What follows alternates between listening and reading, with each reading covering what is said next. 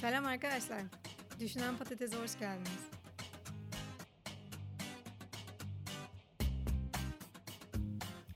Felsefe kısmını Suç ve Ceza serisi adı altında topladığım birbirine bağlı 3 bölümle başlatmaya karar verdim. Kabaca bu ilk 3 bölümde suç ve ceza kavramlarını meşrulaştırmaktan bahsedeceğiz. İlk bölüm daha çok ahlaki anlamda suçlamakla alakalı olacak. İşte bir davranışı neye dayanarak yargılıyoruz? Neden alınmak ve gücenmek gibi tepkilere sahibiz? İşte tüm bunların adiliyet kavramıyla olan ilişkisi nedir? Bunlara bakacağız. İkinci bölümde bu tartışmayı yasal bir zemine taşıyacağız. Bu sefer de kanunda suç ve ceza kavramlarının yerinedir. İşte cezanın suça uygun olması ne demektir? Bu gibi sorulara yanıtlamaya çalışacağız. En eğlenceli kısmı da en son bölüme sakladım.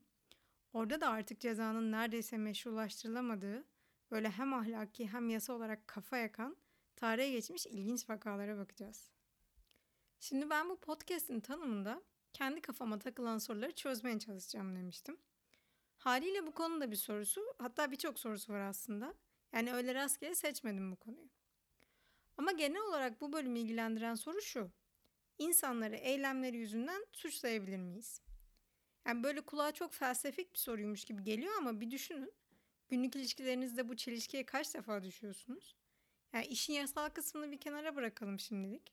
Yani birinin sizi dolandırmasından falan bahsetmiyorum. Onu önümüzdeki bölümde tartışacağız zaten de. Ama ahlaki açıdan bakın olaya. Mesela çalıştığınız yerde günde kaç defa kaç kişiye söylediği bir şey yüzünden sinir oluyorsunuz? Ya da ne bileyim çok sevdiğiniz can ciğer bir arkadaşınızın arkanızdan konuştuğunu öğrendiniz. E, haliyle buna tepkisiz kalmanız çok zor. İşte üzülürsünüz, alınırsınız, ne bileyim gücenirsiniz yani. Şimdi bu yüzeye çıkan duygusal tepkilerin temelinde aslında size haksızlık ettiğini düşündüğünüz insanı suçlamanız yatıyor. Peki bu insanı suçlamak ne kadar adil? Yani bu insanın yanlış bir davranış sergilediğini düşünmeye bizim hakkımız var mı? Bakın bu sorular önemli çünkü dünya tarihine baktığınızda çıkan savaşların son tetikleyicisi genellikle kişisel meseleler olmuştur. Yani tamam altında illa ekonomik, politik, toplumsal bir sürü sebep yatıyor olabilir. Ama sonuçta insan denen mahluk çok da mantığıyla hareket eden bir canlı değil. Sizin veya benim ne düşündüğüm, nasıl hissettiğim, belki doların yarınki değerini etkilemez. Ama yıkıcı güce sahip olan insanların verdiği duygusal tepkilerin sonuçları çok daha büyük olabiliyor. Neyse şimdi sorumuza geri dönelim. Ne demiştik? Bir insanı eylemleri yüzünden suçlayabilir miyiz? Cevap hayırsa neden? Evetse de hangi koşullar altında bu suçlama hakkına sahibiz? Öncelikle eğer bir eylemin, burada eylemden kastım bize yapılan haksızlık, kaçınılmaz olduğunu düşünüyorsak içgüdüsel olarak suçlamaya pek de yanaşmıyoruz. Yani bir nevi haksızlık eden kişinin haksızlık etmekten başka bir şansının olmadığını varsayıyoruz. Çünkü özgürce seçilmiş bir eylem bu eylemin alternatiflerinin var olmasını gerektirir. Mesela bir barda bira içmeyi seçebilmek için o barın şarap viski falan da satması lazım. Eğer sadece bira satıyorsa siz birayı alarak birayı seçmiş sayılmıyorsunuz zaten. Çünkü başka alternatifiniz yok. Haliyle size haksızlık eden kişinin de başka alternatifi olduğuna inanmıyorsanız nasıl suçlayacaksınız? Bu eylemin kaçınılmazlığı savı aslında birçok farklı argümanı kapsayan büyük bir küme. Mesela bunlardan ilki kabiliyet ya da kabiliyetsizlik argümanı. Vakti zamanında Kant demiş ki ahlaki olarak neyin yapılması veya yapılmaması gerektiğini bilen insan bunu gerçekleştirme kabiliyetine de sahiptir. Yani Kant'a göre siz yalan söylemenin ahlaki olarak yanlış olduğunu bilip de buna rağmen yalan söylüyorsanız o zaman kabiliyetiniz dahilinde olan bir şeyi yani yalan söylememeyi seçmemişsiniz demektir. Suçlusunuz yani kısacası. Ama pratikte durum hep öyle değil mi zaten? Yani hepimiz az çok neyin doğru neyin yanlış olduğunu biliyoruz. Ama bu gerçekten ahlaki doğruyu seçmenin kabiliyetimiz dahilinde olduğu anlamına mı geliyor? Mesela bu kabiliyet konusunda fiziksel bir örnek verelim. Diyelim ki 2. Dünya Savaşı'ndan sonra işte Nagasaki'de bacakları gelişmeden doğmuş bir çocuksunuz. E kimse sizi koşamadığınız için suçlamaz. Açık ve net. Şimdi fiziksel unsuru biraz daha yumuşatalım.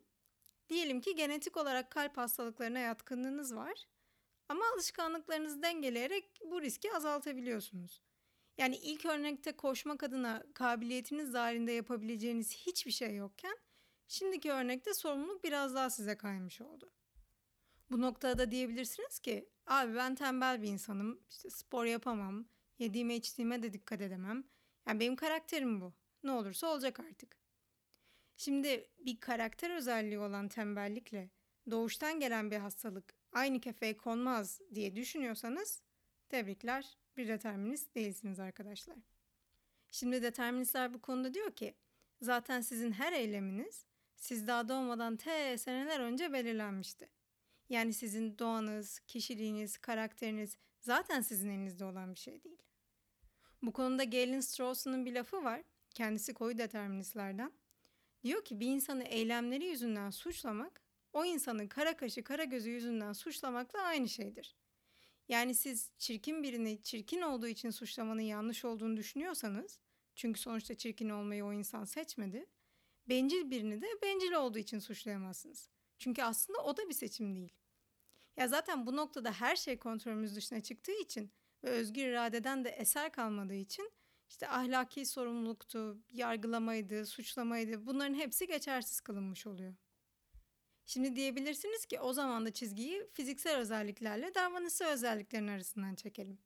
Yani bacaksız ya da çirkin doğmak kontrolümüzde olmayan şeyler kümesine girsin ve bu özelliklerin sebebiyet verdiği durumları suçlamayalım. Ama işte bencil olmak ya da zalim olmak kontrolümüz dahilinde olan özellikler kümesine girsin. Yumuşatalım yani bu determinizmi. E o zaman bu kadar siyah beyaz olmayan özellikleri ne yapacağız? Ya örneğin bir insanın aptal olması, yani size göre aptal olması hangi kümeye giriyor sizin için? Bir insan aptal olduğu için suçlayabiliyor musunuz? Ya bana sorarsanız belli tip aptallıklar algısal kapasitenin düşük olmasından kaynaklanıyor ve bu da benim için fiziksel kümeye daha yakın. Ama problem şu ki doğru betimleme aslında ayrıki küme değil zaten. Devamlı bir skala. O yüzden çizgiyi çekmekte zorlanıyoruz. Hadi diyelim determinizmi de kabul ettik. İşte bize haksızlık eden insanın bunu yapacağı zaten 582 yıl önceden belirlenmiş. Tam 582 ama. Peki bu gerçekten bizim sorumuzu cevaplıyor mu? Yani mesela bu konuda da Frederick Strauss'un bir yorum yapmış. Kendisi demin bahsettiğimiz Galen Strauss'un babası olur. Demiş ki aslında bu gücenme tepkisinin ve suçlamanın determinizmle çok da bir alakası yok. Beklentiyle alakası var. Örneğin 5 yaşındaki bir çocuğun sizi aşağılamasıyla bunu 30 yaşındaki bir arkadaşınızın yapması sizde muhtemelen aynı duyguları uyandırmıyor. Yani determinizme inansanız da inanmasanız da uyandırmıyor. E neden? Çünkü 5 yaşındaki çocuktan dediği şeyin ağırlığını anlamasını beklemiyorsunuz ki. Ama 30 yaşındaki arkadaşınız da durum böyle değil. Ondan ağzından çıkan lafın nereye gittiğini anlamasını bekliyorsunuz. Haliyle alınarak ve gücenerek verdiğiniz duygusal tepki aslında beklentinizin ihlal edilmesinden doğan bir reaksiyon. Bu beklentiye de kavranabilir ahlaki talep yani intelligible moral demand demiş baba Strauss. Babası daha mantıklı adammış ya ben onu daha çok sevdim. Gerçi bu ahlaki talep kavramı da bizi çok kurtarmıyor. Çünkü herkesin talebi kendine. Yani senin talep ettiğin ahlaki kodu başkası onaylamak zorunda değil. Hele ki farklı kültürlerden bahsediyorsak bu uyuşmazlık daha da büyüyor zaten. Mesela bir sürü anaerkil kabilede kadınların en az 2-3 tane kocası var. Hadi git Türkiye'de ki bu benim kavranabilir ahlaki talebim. Oldu.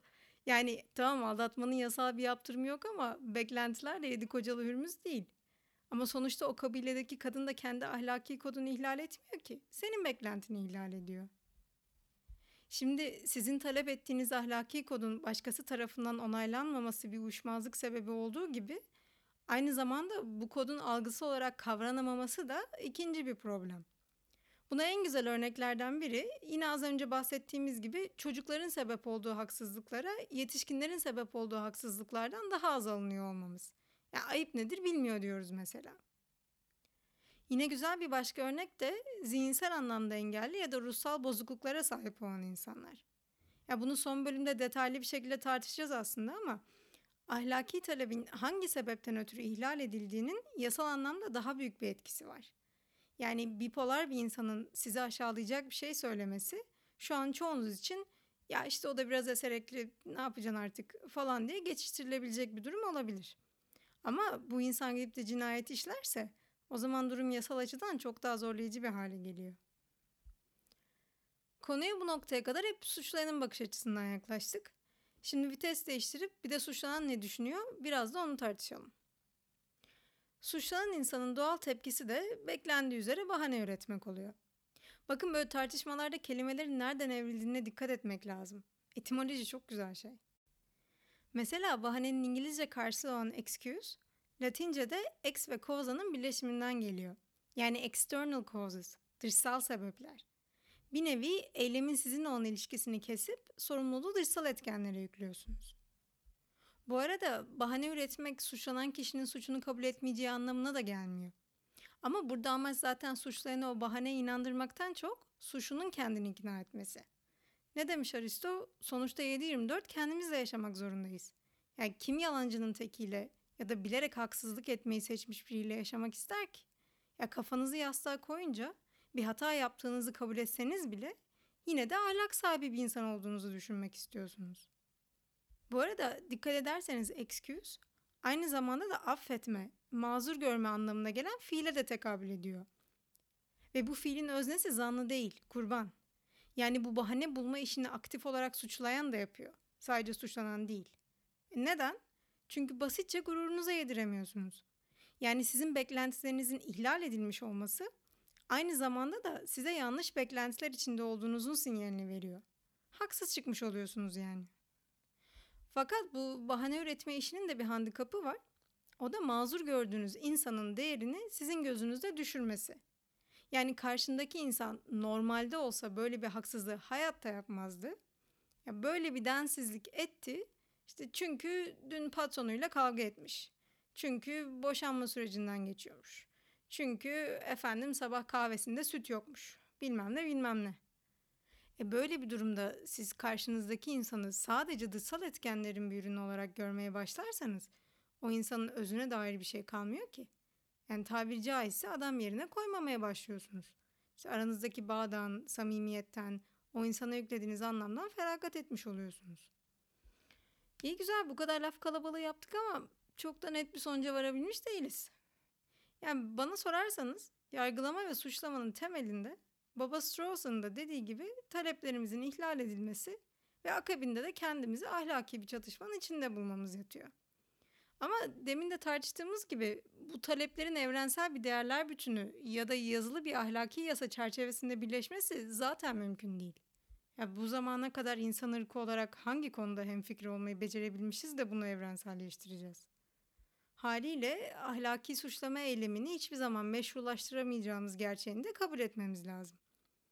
Ama her ne kadar durum bu bile olsa bence suçlamak acayip yararlı bir savunma mekanizması. Çünkü içine düştüğümüz ahlaki çatışmanın çözülebilmesi ve insanların birbirleriyle ve de kendileriyle yaşamaya devam edebilmesi için suçlamak şart. Çünkü suçlamazsanız affedemezsiniz. Neyse, bu bölümlük bu kadar yeter. Bir sonraki bölümde burada ele aldığımız beklenti, yargılama, suçlama gibi konseptleri yasal bir zeminde tartışacağız. O biraz daha net bir sonuca varacak diye umuyorum. Bu arada bu bölümü hazırlarken yararlandığım kaynakları düşünenpatates.com web sitesinde bu podcast'in altında bulabilirsiniz. Yorumlarınızı da eksik etmeyin bu arada. Yani eğer aklınıza başka bir bakış açısı geliyorsa, eklemek istediğiniz bir şeyler varsa ya da tamamen saçmaladığımı düşünüyorsanız hepsini yazabilirsiniz. En kötü görmezden gelirim olur biter. Görüşürüz kumpirler. Koltuklarınızı terk etmeyin.